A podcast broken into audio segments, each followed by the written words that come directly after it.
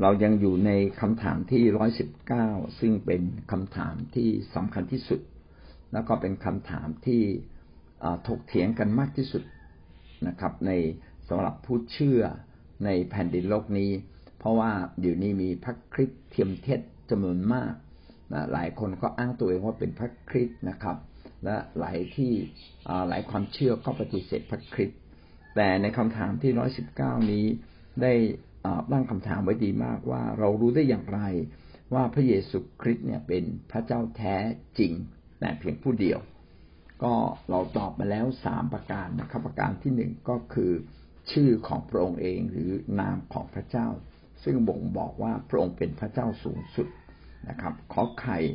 ก็คือพระลักษณะของพระองค์เอง ซึ่งก็คือคุณสมบัติพิเศษของพระเยซู เช่นพระเยซูเนี่ยดำรงอยู่นิจนิรันด์พระองค์ไม่เคยเปลี่ยนแปลง พระองค์เต็มด้วยฤทธานุภาพสูงสุดนะครับ พระองค์สัมพัญญูคือรู้ทุกสิ่ง และพระองค์สถิตอยู่ทั่วทุกคนทุกแห่งในเวลาเดียวกันแล้วเหตุผลที่สามขอควายนะครับ ก็คือพระราชกิจของพระองค์ เราจะเห็นว่าพระราชกิจของพระองค์ที่ สำคัญมากสี่ประการนี้ไม่มีผู้ใดสามารถทำได้เหมือนพระองค์ เพราะมีแต่พระเจ้าเท่านั้นที่ทำได้คนอื่นทำไม่ได้ เช่น การยกโทษบาป การที่พระองค์เป็นพระเจ้า ผู้ทรงสร้างทุกสิ่ง พระเจ้าผู้ทรงพิพากษามนุษย์ และก็พระเจ้าผู้ทรงพิทักษ์รักษาคำชูทุกสิ่งที่พระเจ้าทรงสร้างไว้ นี่ก็ทั้งหมดเป็น สามประการใหญ่ ๆนะครับ ก็คือนามของพระองค์ พระลักษณะของพระองค์ราชกิจของพระองค์ ซึ่งมีลักษณะพิเศษบ่งบอกว่า พระองค์ไม่ใช่มนุษย์ ไม่ใช่พระธรรมดาแต่ทรงเป็นพระเจ้า ข้อสุดท้ายครับงองู พระเยซูทรงได้รับเกียรติและพระสง่าราศีจากพระเจ้าพระบิดา และก็ได้รับเกียรติสูงสุดด้วยไม่มีใครเสมอเหมือน เราจะรู้ได้อย่างไรว่า พระองค์นั้นทรงเป็นพระเจ้าแท้ ก็แม้แต่พระบิดา ผู้ทรงเป็นพระเจ้าสูงสุดหรืออพระเยโฮวานะครับ ซึ่งหลายหลายศาสนาก็เชื่อในนามพระเยโฮวา เช่นยิว ก็เชื่อพระเยโฮวาพยานพระเยโฮวาก็เชื่อว่าพระเยโฮวานั้นทรงเป็นพระเจ้า หรือแม้แต่ คาทอลิกก็เชื่อว่าพระเยโฮวาเนี่ยทรงเป็นพระเจ้า พี่น้องดูสิครับในนี้จะมีข้อพระคัมภีร์ที่บ่งบอกว่า แม้แต่พระเจ้าผู้ทรงยิ่งใหญ่สูงสุด ก็ยังยกย่องพระเยซูอย่างสูงสุดด้วยเช่นเดียวกัน ก็แสดงว่าอะไรอะ ก็แสดงว่าพระเยซูก็ไม่ใช่แค่พระธรรมดา พระเยซูนั้นมีความเป็นพระเจ้าในพระองค์เอง อย่างพร้อมหมูดนะครับ เรามาดูด้วยกันมีพระคัมภีร์สองข้อ ซึ่งวันนี้ก็ส่งเข้าไปให้ดูอีกครั้งหนึ่งแล้วครับ อยู่ในหน้าร้อยสี่สิบเอ็ดยอห์นบทที่ห้ายี่สิบสองถึงข้อยี่สิบสามพระคัมภีร์ได้เขียนไว้ว่า ยิ่งกว่านั้น พระบิดาไม่ได้ทรงพิพากษาใคร แต่ทรงมอบการพิพากษาทั้งหมดแก่พระบุตร เพื่อคนทั้งปวงจะได้ถวายเกียรติแด่พระบุตรเหมือนที่ถวายเกียรติแด่พระบิดา ผู้ที่ไม่ถวายเกียรติแด่พระบุตรก็ไม่ได้ถวายเกียรติแด่พระบิดา ผู้ทรงส่งพระบุตรมา มีสองสามประการในที่นี้นะครับอาจารย์เห็นว่าการที่ผู้หนึ่งสามารถพิพากษามวลมนุษยชาติทั้งสิ้นได้ หรือพิพากษาแม้กระทั่งทูตสวรรค์ได้ ผู้นั้นต้องใหญ่กว่าทูตสวรรค์ ต้องใหญ่กว่ามนุษย์ทั้งสิ้น และการที่สามารถพิพากทั้งมนุษย์ พิพากษาทั้งมนุษย์ และทูตสวรรค์ได้ แสดงว่าพระองค์ต้องใหญ่กว่าทูตสวรรค์ การที่เราจะไปตัดสินใครได้ พิพากษาลงโทษใครให้คุณให้โทษใครได้ แสดงว่าผู้นั้นจะต้องมีอำนาจ อย่างเช่น พระมหากษัตริย์มีอำนาจในการตัดสินนะครับ ไม่พอพระทัยหรือเห็นใครทำผิด แล้วก็จะลงโทษให้ถึงประหารชีวิตก็สั่งได้เลย พอสั่งประหารชีวิตนะครับ เจ้าหน้าที่ข้าราชการก็ต้องทำตามทันที เพราะว่าพระองค์มีอำนาจ พระเยซูได้รับอำนาจ ได้รับสิทธิอำนาจในการพิพากษาผู้ผู้อื่นไม่มีสิทธิ์เลยนะครับ เพราะในนี้เขียนว่ายิ่งกว่านั้นพระบิดาไม่ได้ทรงพิพากษาใคร แต่มอบการพิพากษาทั้งหมดแก่พระบุตร อำนาจแห่งการพิพากษา โลกนี้ทั้งมนุษย์และทูตสวรรค์ ได้มอบให้แก่พระบิดาแล้วซาตานก็ต้องถูกพิพากษา มนุษย์ทุกคนไม่ว่าจะมีอำนาจในอดีตมากน้อยเพียงไรร่ำรวยมากแค่ไหน ก็ต้องถูกพิพากษาตำแหน่งการพิพากษาจึงเป็นตำแหน่งที่แสดงถึงอำนาจสูงสุด เหนือทุกสิ่ง ที่พิพากษาได้นะครับ แล้วทำไมพระบิดาจึงมอบให้ล่ะ ทั้งทั้งที่ว่าสิทธิอำนี้ สิทธิในการพิพากษานี้เป็นของพระบิดา ก็ตรงนี้ก็ชี้ว่าพระบิดากำลังให้เกียรติกับพระเยซูคริสต์งานสำคัญสำคัญต้องมอบให้กับคนที่สำคัญ ถ้าเขาไม่สำคัญ เขาจะไม่ได้รับงานที่สำคัญ พระเยซูได้รับมอบงานที่สำคัญที่สุด แสดงว่าพระองค์นั้นมีสิทธิอำนาจ เท่าเทียมกับพระบิดา เพราะว่ามีสิทธิอำนาจในการพิพากษา เท่าเทียมกับพระบิดา เพราะว่าพระบิดาเป็นผู้ที่มอบให้นะครับ นั่นคือข้อสิ่งที่เราเรียนรู้นะครับ ต่อมาเพื่อคนทั้งปวงจะได้ถวายเกียรติแด่พระบุตรเหมือนที่ถวายเกียรติแด่พระบิดา ผู้ไม่ถวายเกียรติแด่พระบุตรก็ไม่ได้ถวายเกียรติแด่พระบิดาผู้ทรงส่งพระบุตรมา ข้อความตรงนี้บอกเราว่า เพื่อคนทั้งปวง คนทั้งปวงก็คือมนุษย์ทั้งสิ้นที่อยู่ในโลกนี้ จะได้ถวายพระเกียรติแด่พระบุตรเหมือนได้ถวายเกียรติแด่พระบิดา เราเคยนมัสการพระเจ้า ถวายบูชาแด่พระเจ้าพระบิดาในฟ้าสวรรค์มากเพียงใด ก็ให้เราได้ถวายเกียรติแด่พระเยซูพระพระบุตรก็คือพระเยซู ให้ถวายเกียรติแด่พระเยซู ผู้ใดที่ถวายเกียรติแด่พระเยซูก็เท่ากับได้ถวายเกียรติพระบิดา ผู้ที่ไม่ถวายเกียรติ พระเยซูก็ไม่ได้ถวายเกียรติพระบิดา ก็แสดงว่าพระเยซูกับพระบิดาเสมอกันหรือเป็นอันหนึ่งอันเดียวกัน การที่เราถวายเกียรติแด่พระเยซูก็เท่ากับเราถวายเกียรติพระบิดา น่าคิดนะครับ ข้อความตรงนี้หมายความว่าอย่างไรหมายความว่า พระเยซูกับพระบิดาเนี่ย น่าจะเป็นอันหนึ่งอันเดียวกันไหม ถ้าเราได้ให้เงินในกอไก่ ก็เท่ากับว่าในขอไข่ได้รับแล้ว เออเนาะแสดงว่ากอไก่กับขอไข่เนี่ยเขาต้องเป็นอันหนึ่งอันเดียวกันนะอาจจะไม่ใช่คนเดียวกัน แต่เขาทั้งสองนั้นเป็นอันหนึ่งอันเดียวกัน เพราะเราให้เกียรติคนหนึ่ง อีกคนหนึ่งได้รับ โอ้เขาเป็นอันหนึ่งอันเดียวกัน เหมือนสามีกับภรรยาใช่ไหมครับนะเมื่อเราคืนเงินสามีไป ให้กับสามีก็เท่ากับภรรยาคนนั้นได้รับแล้วนะครับ ตามกฎหมายตามกฎหมายก็เป็นแบบนั้น แสดงว่าพระบิดา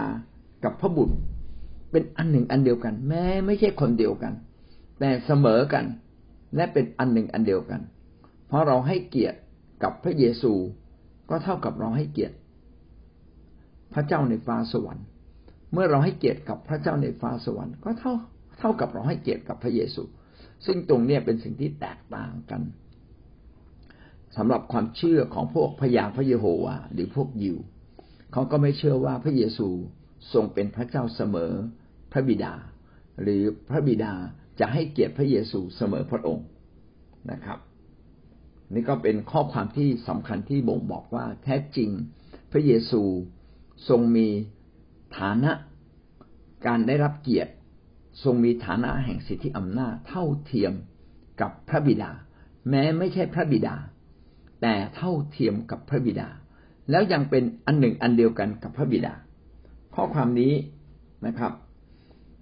ก็มาจากคำที่บอกว่า ผู้ทรงส่งพระบุตรมา พระเยซูถูกส่งมาจากพระบิดา หมายความว่าอย่างไร หมายความว่าพระเยซูนั้นอยู่ภายใต้สิทธิอำนาจของพระบิดา แม้จะมีสิทธิอำนาจเหนือโลกนี้ในการพิพากษามนุษย์มนุษย์ แต่พระเยซูก็ยังยอมรับว่าพระองค์เองนั้น แม้เป็นอันหนึ่งอันเดียวกันกับพระบิดา แต่ไม่ใช่พระบิดา และก็ยังมี อยู่ภายใต้พระบิดาอีก อยู่ภายใต้การบังคับบัญชาของพระบิดา พระบิดาสั่งพระบุตรว่าไป พระบุตรก็ต้องไป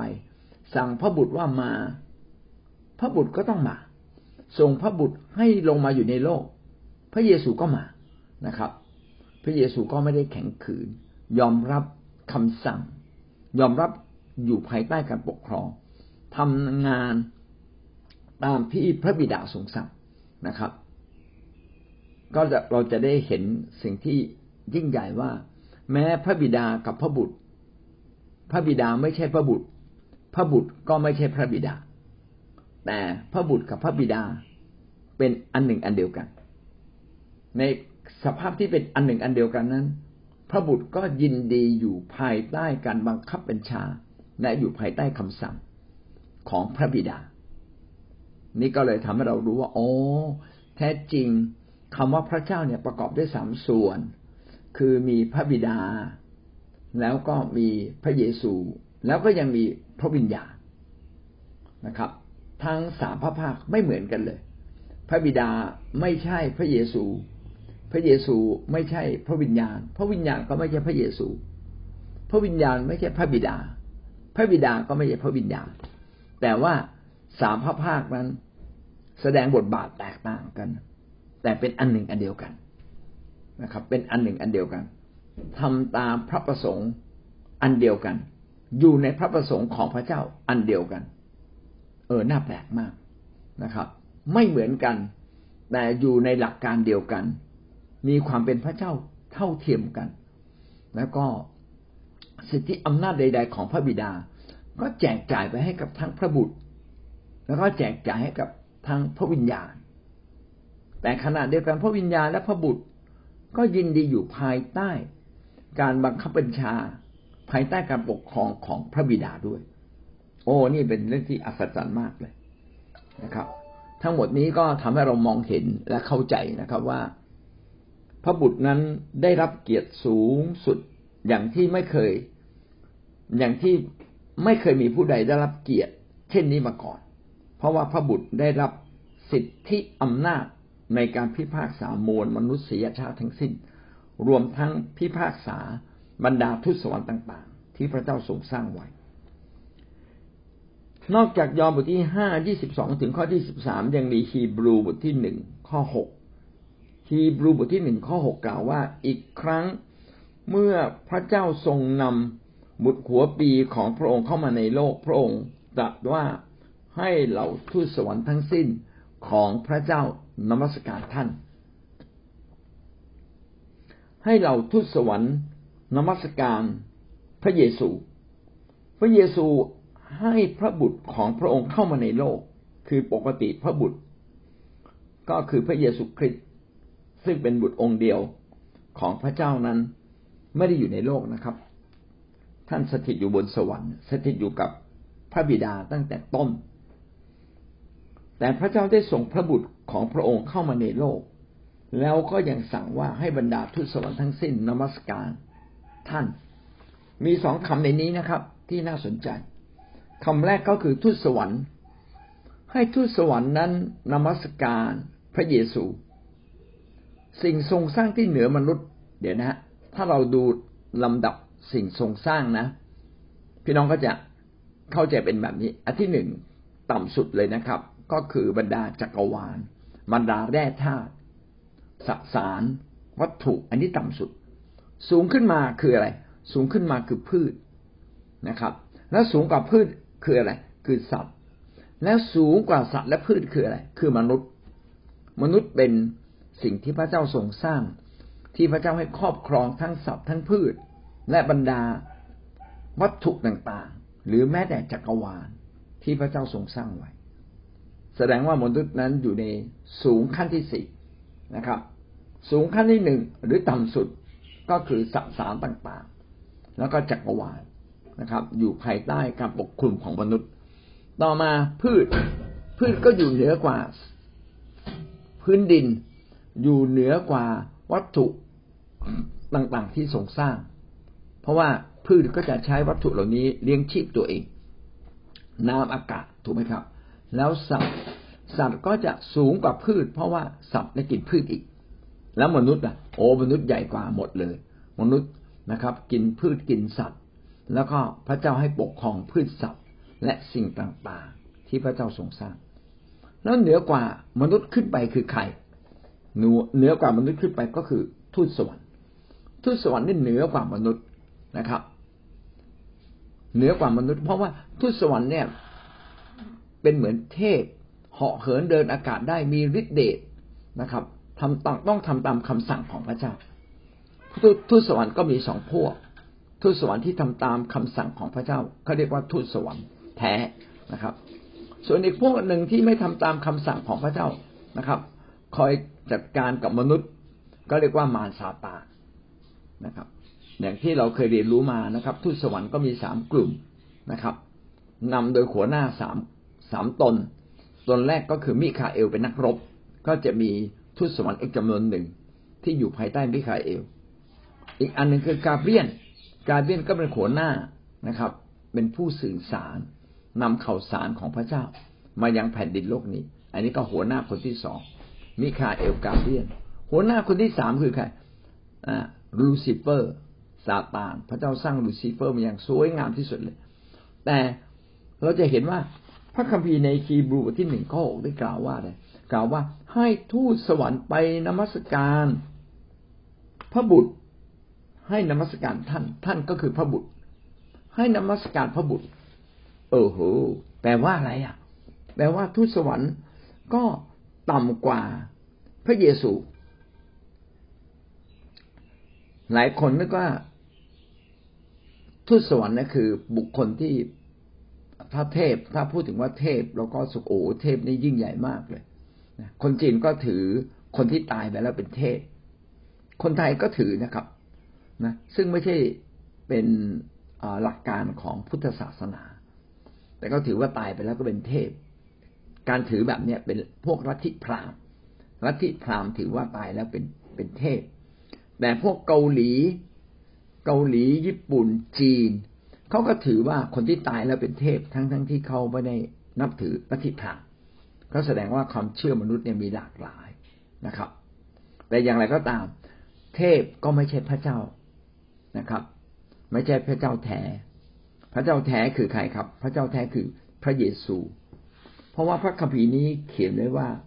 พระเจ้าสั่งไว้ว่าให้บรรดาทุตสวรรค์ทั้งสิ้น ให้นมัสการพระเยซูคริสต์นมัสการพระบุตร แล้วอีกคำหนึ่งคือคำว่านมัสการ ไม่เพียงแต่ให้นมัสการ ให้ทูตสวรรค์ทั้งสิ้นมานมัสการ ก็แสดงว่าทูตสวรรค์ก็มีมีศักดิ์ศรีมีเกียรติยศชื่อเสียง หรือมีอำนาจต่ำกว่าพระเยซูคริสต์แล้วยังใช้คำว่านมัสการคำว่านมัสการเนี่ยใช้เฉพาะกับพระเจ้า เป็นการถวายบูชาสูงสุด ถวายบูชาสูงสุดไม่ใช่ แค่ก้มกราบ แล้วก็เอาศีรษะจุดพื้น แต่หมายถึงการที่เรามอบถวายชีวิตเราทั้งสิ้น ให้กับพระเจ้ายอมให้พระเจ้า เป็นใหญ่เหนือเราปกครองเรา ให้พระเจ้าสามารถสั่งชีวิตเราได้ ให้พระเจ้าสามารถที่จะมีอำนาจเหนือเรานะครับนมัสการจึงเป็นการมอบยอมจำนนและถวายสูงสุด ถวายสิ่งที่ดีที่สุด แด่ผู้ที่สูงกว่าเรา และพระเจ้าสั่งนะครับว่าให้ทูตสวรรค์ ซึ่งสูงกว่ามนุษย์ไปนมัสการพระเยซู แสดงว่าพระเยซูก็สูงกว่าทูตสวรรค์ ขณะเดียวกันคำว่านมัสการเนี่ย โดยทั่วไปเราไม่ใช้กับมนุษย์ด้วยกัน มนุษย์จะนมัสการมนุษย์ไม่ได้มนุษย์มนุษย์จะไปนมัสการทูตสวรรค์เนี่ยไม่ได้เป็นการผิดนมัสการมีไว้ เพื่อพระเจ้าเท่านั้น ดังนั้นพอเขียนคำนี้ขึ้นมาว่าให้บรรดาเทพต่างๆนะครับ ไปนมัสการพระเยซูโอ้จึงเป็นสิ่งที่กำลังบอกว่าพระเยซูนั่นแหละคือพระเจ้านะครับ พระเยซูได้รับเกียรติสูงสุดถึงขนาดให้คนอื่นมานมัสการ พระองค์ได้ แสดงว่าพระองค์ก็เท่าเทียมกับพระเจ้าสิครับ ถ้าไม่เท่าเทียมกับพระเจ้า คนจะไปนมัสการ ทูตสวรรค์จะไปนมัสการ พระเยซูทำไม ต้องเท่าเทียมจึงใช้คำว่านมัสการงั้นสรุปตรงนี้ก็มีสองจุดที่ทำให้เรามองเห็น ว่าพระบุตรหรือพระเยซูคริสต์นั้น ทรงมีศักดิ์ศรีสูงสุดเสมอเหมือนพระเจ้า ก็คือคำว่าให้ทูตสวรรค์นมัสการพระองค์ แล้วก็ทูตสวรรค์ซึ่งมีลำดับแห่งสิทธิอำนาจรองจาก พระเจ้าในฟ้าสวรรค์ ยังต้องนมัสการพระบุตรเลย แสดงว่าพระบุตรนั้นมีเกียรติศักดิ์ศรีสูงสุดจริง ๆนะครับ เสมอเหมือนพระเจ้า แล้วก็ใช้คำว่านมัสการด้วย ซึ่งคำนี้สงวนไว้สำหรับพระเจ้าเท่านั้น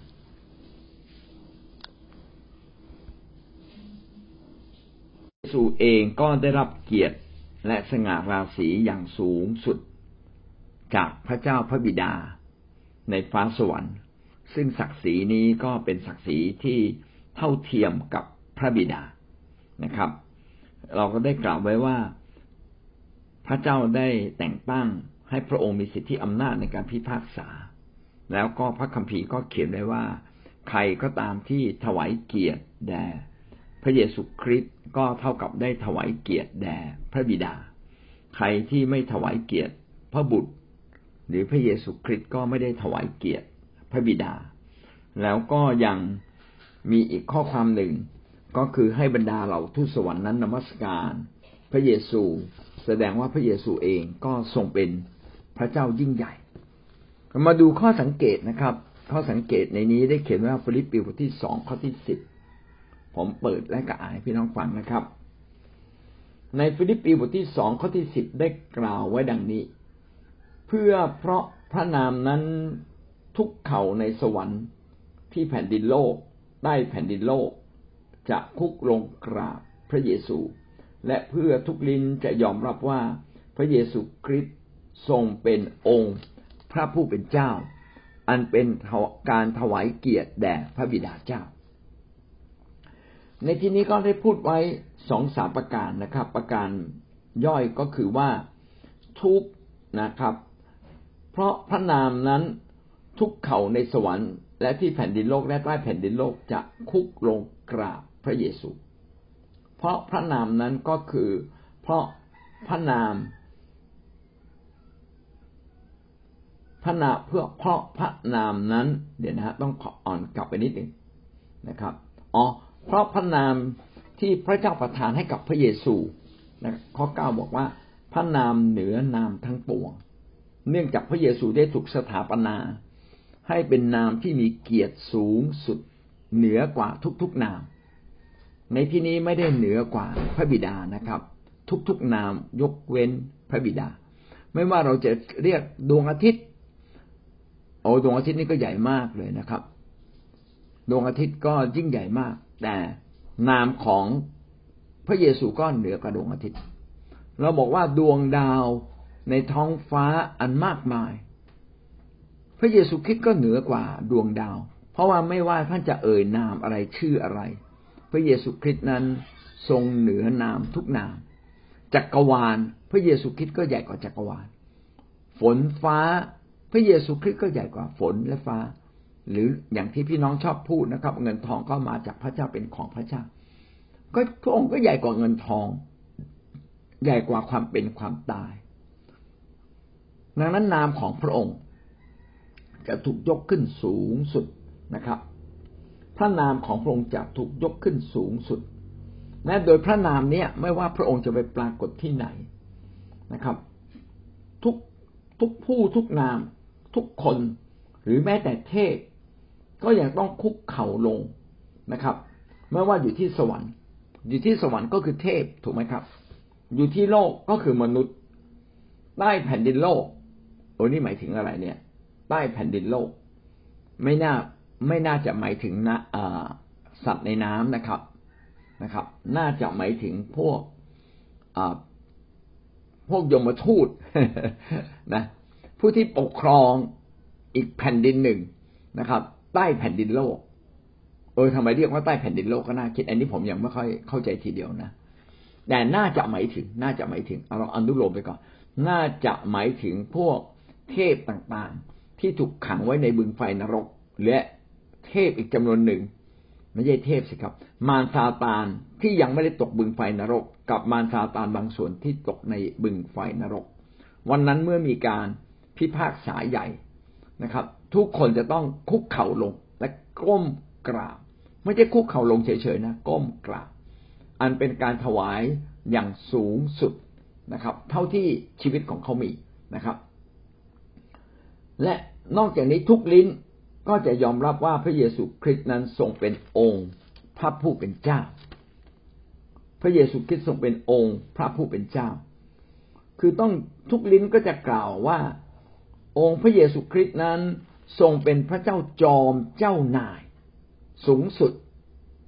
ถ้าเราอยู่ในโลกประเทศไทยผู้ที่มีอำนาจเหนือมนุษย์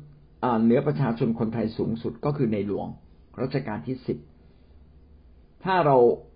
ไปประเทศอเมริกาผู้ที่สูงสุดก็คือท่านท่านประธานาธิบดีไบเดน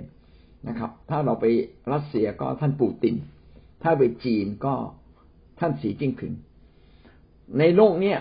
มีบุคคลที่ยิ่งใหญ่ เนี่ยสามบุคคล ก็คือ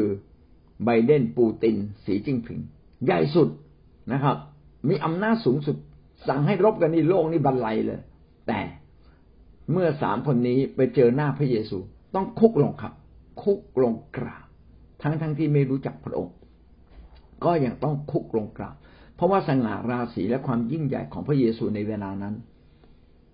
ยิ่งใหญ่มากๆนะครับ เหมือนกับบางทีเราไปพบหน้าคนบางคนเนี่ย อยู่ดีๆเขาก็ยกมือไหว้เราเฉยเลยนะครับ โอ้หน้าตาเรานี่แบบว่า มีสง่าราศีมากเลย ถึงขนาดนี้เขาต้องยกมือไหว้ พอเห็นปั๊บต้องยกมือไหว้เลยน่าเกรงขามนะครับ หรือลองคิดอีกอันหนึ่งที่อธิบายตรงนี้ง่ายนิดนึงก็หมายถึงอย่างในหลวงเป็นต้นพอในหลวงเสด็จมาปั๊บพี่น้องจะไม่คุกเข่าลงหรอครับ คุกเข่าลงทันทีเลยจริงไหมครับนะเหมือนกันครับ เมื่อพบพระเยซูคริสต์ทุกคนก็จะคุกเข่าลงก้มกราบ อันเป็นการถวายเกียรติแด่พระบิดาเจ้า สิ่งนี้ก็บอกเลยนะครับว่า การที่เรานมัสการและคุกเข่าลงเช่นนี้ ไม่ เมื่อเราถวายเกียรติแด่พระเยซูคริสต์ก็เท่ากับเราถวายเกียรติแด่พระบิดาในฟ้าสวรรค์ด้วย นี่ก็แสดงว่าพระเยซูคริสต์ได้รับเกียรติสูงสุด เป็นเสมอเหมือนพระเจ้าในฟ้าสวรรค์